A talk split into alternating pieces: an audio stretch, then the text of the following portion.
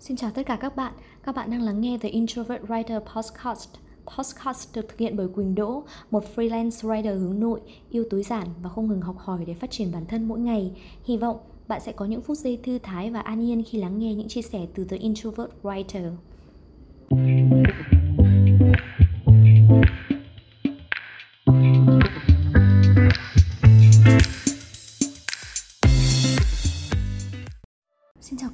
Mình là Quỳnh Đỗ. Chào mừng các bạn đã quay trở lại với The Introvert Writer Podcast. Tuần trước, khi mình chia sẻ tập podcast đầu tiên với rất nhiều kiếm quyết thì mình đã nhận được những lời động viên, góp ý chân thành từ các bạn. Mình biết ơn vì mọi người đã dành nhiều tình cảm cho podcast của mình. Sự ủng hộ nhiệt tình của các bạn chính là động lực giúp mình tiếp tục cho ra đời những podcast ý nghĩa hơn nữa. Hôm nay, mình muốn dành thời gian của podcast này để chia sẻ với các bạn một góc khuất trong cuộc sống của mình. Khoảng thời gian gần đây thì mình thực sự hạnh phúc vì cuộc sống gia đình viên mãn và được làm công việc yêu thích. Tuy nhiên thì mình thi thoảng vẫn có bận lòng vì một mối quan hệ, đó là mối quan hệ giữa mình và mẹ. Dù biết là mẹ vẫn yêu thương mình nhưng hai mẹ con mình không thể tìm được tiếng nói chung nào cho mọi khía cạnh của cuộc sống. Hai mẹ con không thể nhìn vào nhau để nói chuyện. Khi gặp nhau thì mình sẽ chỉ chào mẹ mà thôi. Còn mẹ thì sẽ chủ yếu nói thông qua chồng mình hoặc thi thoảng là các con của mình mà mình ngầm hiểu là đang nói với mình. Và mối quan hệ cảm giác như hai người xa lạ này thì đã trôi qua đến năm nay là năm thứ ba rồi không hiểu sao nhớ về mối quan hệ với mẹ mình nhớ đến cảnh cuối cùng của bộ phim Secret Garden năm nào. Bộ phim kết thúc bằng một cuộc hôn nhân hạnh phúc với ba đứa trẻ khấu khỉnh và đáng yêu nhưng lại không bao giờ nhận được sự thừa nhận từ người mẹ của nam chính. Bà mừng rỡ khi ra đón cháu nhưng vẫn không quên nhắc nhở người giúp việc đóng cổng lại, không tiếp hai vợ chồng. Mình rất nhớ câu nói của Huyên Bin dành cho mẹ, đại khái là con đã làm con của mẹ được 30 năm rồi và bây giờ con muốn sống với tư cách là chồng của cô ấy. Wow, cảm thấy rất chi là lãng mạn luôn nói cho vui vậy thôi, chứ chắc hẳn các bạn sẽ rất là tò mò về nguyên nhân khiến hai mẹ con mình thành ra như vậy. Mình nghĩ là có nhiều lý do, nhưng có hai lý do chính. Một là tất cả đều đến từ những gánh nặng và tổn thương mà mẹ phải chịu. Thứ hai là cũng là một phần do sự vô tâm và ích kỷ của mình. Mối quan hệ giữa mình với mẹ bắt đầu xảy ra trục trặc từ khi mình sinh con gái đầu lòng. Ban đầu thì hai mẹ con vẫn rất là quan tâm và yêu thương nhau, dù thi thoảng cũng có những bất đồng quan điểm. Khi con mình bước sang tháng thứ ba thì mình bị tắc sữa nghiêm trọng và gặp khó khăn trong việc trông con. Dù lo lắng cho mình nhưng mẹ vẫn phải đi làm vì có quá nhiều việc ở cơ quan cần phải giải quyết. Mình cũng không muốn mẹ phải lo lắng nên đã nhờ cô ruột đón hai mẹ con vào nhà, cô ở gần đấy chơi và tiện thể nhờ cô trông con giúp mình trong khi là mình nặn sữa để cho bớt tức khi mẹ về không thấy mình ở nhà thì mẹ đã cảm thấy rất là tức giận. Có lẽ mình hiểu được cảm giác của mẹ lúc đó đó là sự rằng xé giữa một bên là con cháu và một bên là công việc. Mẹ bảo sẽ nghỉ việc chiều hôm đó, nhưng cuối cùng thì mẹ vẫn không thể nghỉ được quá 2 tiếng. Mẹ đã nhờ cô hàng xóm sang giúp đỡ mình để có thể đến cơ quan và giải quyết những công việc còn dang dở. Mình không bao giờ trách mẹ vì điều đó. Ngược ngược lại, mình nghĩ rằng là dù sao thì mình cũng đã trưởng thành và đã có con, thì tại sao mẹ không thể buông bỏ một chút trách nhiệm để cuộc sống của mẹ được thanh thản và nhẹ nhàng hơn? Sau sự kiện ngày hôm đó thì ngày càng có nhiều bất đồng xảy ra trong mối quan hệ của mình đối với mẹ. Từ việc nuôi con, cho con ăn dặm như thế nào, đến chuyện công việc, rồi cách cư xử với gia đình nhà chồng. Cuối cùng thì khi mình lựa chọn nghỉ việc ở nhà chăm con, chắc hẳn trong lòng mẹ đã có nhiều đả kích. Mình không biết chính xác là mẹ nghĩ gì, vì mẹ không muốn đối thoại với mình và cũng không muốn nghe mình giải thích. Mình chỉ nghe lại từ bố, cô và dì của mình, những cái lời tâm sự của mẹ từ khi còn bé thì mình cũng là một đứa có nhiều thành tích. Năm nào cũng đạt giải học sinh giỏi tỉnh, Thành tích lúc nào cũng gần như dẫn đầu lớp. Nhiều năm liền thì mình là niềm tự hào của mẹ. Dù học tốt, nhưng mình lại là đứa hay thất bại trong các kỳ thi.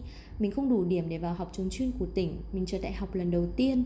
Tuy nhiên thì mẹ vẫn tin tưởng và đặt nhiều kỳ vọng vào mình. Khi học đại học, mình cũng có 4 kỳ liên tiếp giành được học bổng Và luôn nói về giấc mơ du học.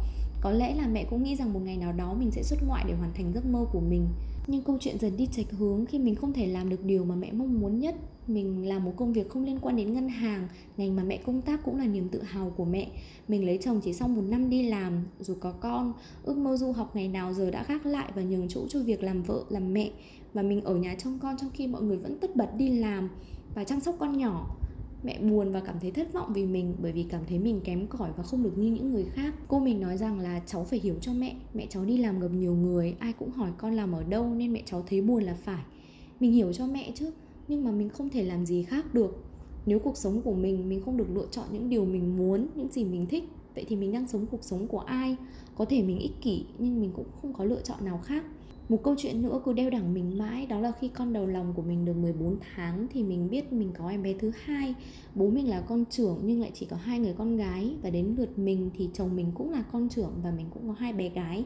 Thật lòng thì hai vợ chồng cũng mong có nếp có tẻ nhưng cũng không đặt nặng chuyện này. Tuy nhiên thì mẹ lại rất hy vọng mình có thể sinh một bé trai khi biết bé thứ hai là bé gái thì mình không nghĩ là mẹ ghét cháu, nhưng chắc rằng là mẹ cũng có nhiều nỗi niềm khiến cho nhiều người hiểu lầm rằng là mẹ không yêu cháu. Mình đã tự hỏi bản thân rất nhiều về lý do xảy ra những chuyện như vậy đối với hai mẹ con mình.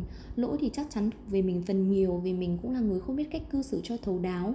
Nhưng về phía mẹ thì mình rất là muốn biết nguyên nhân để có thể hiểu hơn về mẹ có lẽ là nó không chỉ dừng lại ở tình yêu mẹ dành cho mình, mà còn điều gì đó sâu xa hơn nữa. Và mình nghĩ rằng là có lẽ đó là do những tổn thương mà mẹ đã có trong cuộc đời của mình. Khi mình bắt đầu đi làm thì mẹ đã rất vui vì mình được làm cho một tập đoàn lớn với mức lương khởi điểm khá cao so với mặt bằng chung. Lúc đó thì mình nghĩ mẹ đã không còn phân vân về chuyện mình có làm ngân hàng hay không nữa. Nhưng được một thời gian thì mẹ lại bắt đầu gay gắt về chuyện này. Lúc đó thi thoảng mình vẫn hay lên chơi nhà bà ngoại.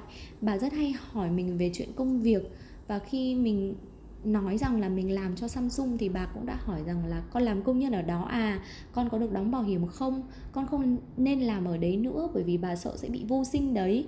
Lúc đó thì mình chỉ nghĩ những câu hỏi của bà là những lo lắng rất bình thường của người già nên giải thích cho bà vô cùng cặn kẽ và tỉ mỉ sau này thì mình mới biết rằng là bà đã có tác động lớn đến mẹ về chuyện công việc của mình. Ngày trước thì bà cũng đã rất cố gắng để xin cho mẹ công việc ở ngân hàng hiện tại.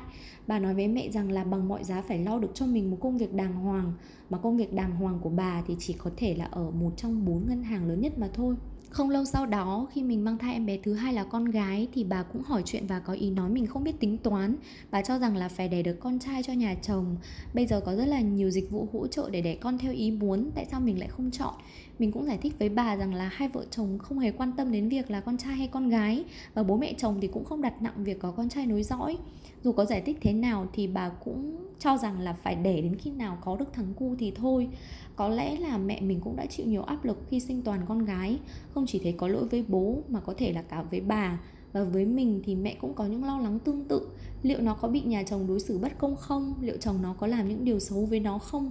Nhưng với một người như mẹ, người luôn cho rằng là không được phép rơi nước mắt vì yếu đuối, thì mẹ chẳng bao giờ hỏi về tình trạng và cảm xúc của mình, mà chỉ âm thầm cất nỗi lo vào trong và chịu đựng nó những nỗi lo của mẹ cho con gái ngày một chất đầy lên, từ chuyện công việc của mình, chuyện con cái, cho đến cả chuyện tương lai của con rể. Và các cháu, giống như một quả bóng bay thổi quá căng, chỉ cần một tác động nhẹ có thể khiến nổ tung bất kỳ lúc nào. Có lẽ bởi vậy mà chỉ cần một câu nói bâng quơ của một người nào đó mẹ gặp trong đời thì cũng khiến mẹ suy sụp. Mỗi khi suy nghĩ về chuyện của mẹ thì mình càng cảm thấy rằng là conventional thinking, những suy nghĩ mang tính truyền thống có ảnh hưởng như thế nào trong cuộc đời của mỗi chúng ta bạn có thể nêu ra được hàng loạt những ví dụ về nó, có thể kể đến những việc mỗi chúng ta, đặc biệt là con gái, từ khi được sinh ra đã được đặt một chế độ tự động trải nghiệm phần còn lại của cuộc đời. Sinh ra, lớn lên, đi học, vào được đại học, vào được một công ty tốt, có đóng bảo hiểm để đảm bảo tương lai khi về già, sống ở một thành phố lớn, lấy chồng, sinh con, mà nhất định là phải có con trai nối dõi, nuôi con, nhất định con phải bụ bẫm hay ăn lanh lợi, mua nhà, mua xe, con cái thành tài tất cả mọi thứ đã được định sẵn, thậm chí nhiều khi dọn sẵn. Chúng ta cứ theo lộ trình như vậy mà sống hết cuộc đời ngắn ngủi của mình. Một khi chạy ra khỏi đường đua của số đông, mọi ánh mắt sẽ đổ dồn vào chúng ta và khiến cho chúng ta bối rối. Họ nói nặng rồi nói nhẹ, chỉ trích rồi lại đưa ra lời khuyên. Chúng ta mông lung liệu có đi sai đường. Vì tất cả những người đi trước, ông bà tổ tiên chúng ta đều đã từng sống như vậy và họ cũng chẳng có vấn đề gì đối với cuộc sống của mình. Có thể phần lớn còn được coi là đã thành công khi hoàn thành sự nghiệp của cuộc đời. Vậy tại sao ta lại phải làm khác đi? Mình cũng lớn lên trong những suy nghĩ này. Tất cả mọi người xung quanh mình đều cảm thấy mình thật là khó hiểu và mẹ mình là người có lý. Ai cũng đến khuyên mình là phải hiểu cho mẹ và nên làm theo ý của mẹ. Gì mình còn nói mẹ cháu thực ra rất dễ, nếu như cháu làm theo mẹ thì chẳng có gì phải thiệt cả. Cô mình thì bảo nếu cháu nghe theo mẹ thì có khi mẹ thương, mẹ lại cho tiền mua nhà. Mình không phản đối những điều này. Đáng ra mình có thể đã đi theo con đường như đúng ý muốn của mẹ. Vì trong đời đã có nhiều khoảnh khắc mình mang theo những tư tưởng của mẹ nhưng mình khác mẹ ở một điều, mình có tư duy cởi mở hơn mẹ. Mình thích học hỏi những điều mới. Nếu thấy những điều đó là đúng đắn, mình có thể sẵn sàng thay đổi những tư duy dù đã tồn tại rất lâu trong cuộc sống của mình, dù rất đau lòng vì không thể làm theo cách của mẹ. Mình vẫn mong mẹ biết rằng mình đang hạnh phúc với cuộc sống hiện tại của mình. Gần đây, khi bắt đầu từ introvert writer, mình bắt đầu tìm hiểu nhiều hơn về bản thân. Dành những giây phút phản tư, mình nhớ đến mẹ nhiều hơn. Mình nghĩ mẹ có nhiều vết thương cần chữa lành, cũng giống như mình vậy những vết thương hở không được chữa trị, ngày càng khó lành và khuét sâu thêm theo năm tháng. Mình nghĩ đến bản thân mình và những người đang làm mẹ. Nếu chúng ta cũng đang mong trong lòng nhiều nỗi đau chưa chữa lành, thì không chỉ khiến bản thân mình thương tổn, mà còn có thể liên lụy đến con cái, khiến chúng lớn lên cùng những vết sẹo trong suốt cuộc đời. Mình nghĩ có một cách để chữa lành tổn thương cho mẹ từ phía mình, đó là việc mình phải thực sự hạnh phúc với cuộc sống của mình. Mẹ từ chối nghe mình giải thích, nhưng không có nghĩa là mẹ không dõi theo. Có thể những vết thương sâu thẳm trong lòng mẹ không hoàn toàn được chữa lành, nhưng không có người mẹ nào không mong con cái được hạnh phúc.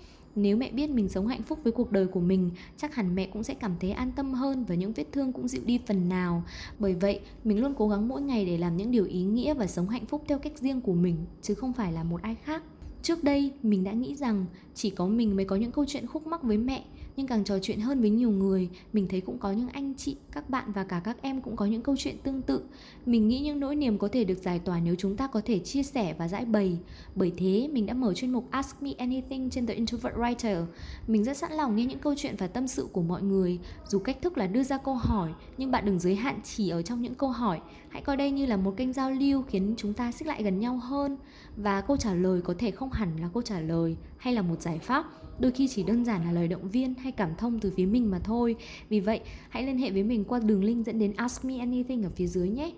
Cảm ơn các bạn đã lắng nghe và hẹn gặp mọi người vào thứ bảy tuần sau.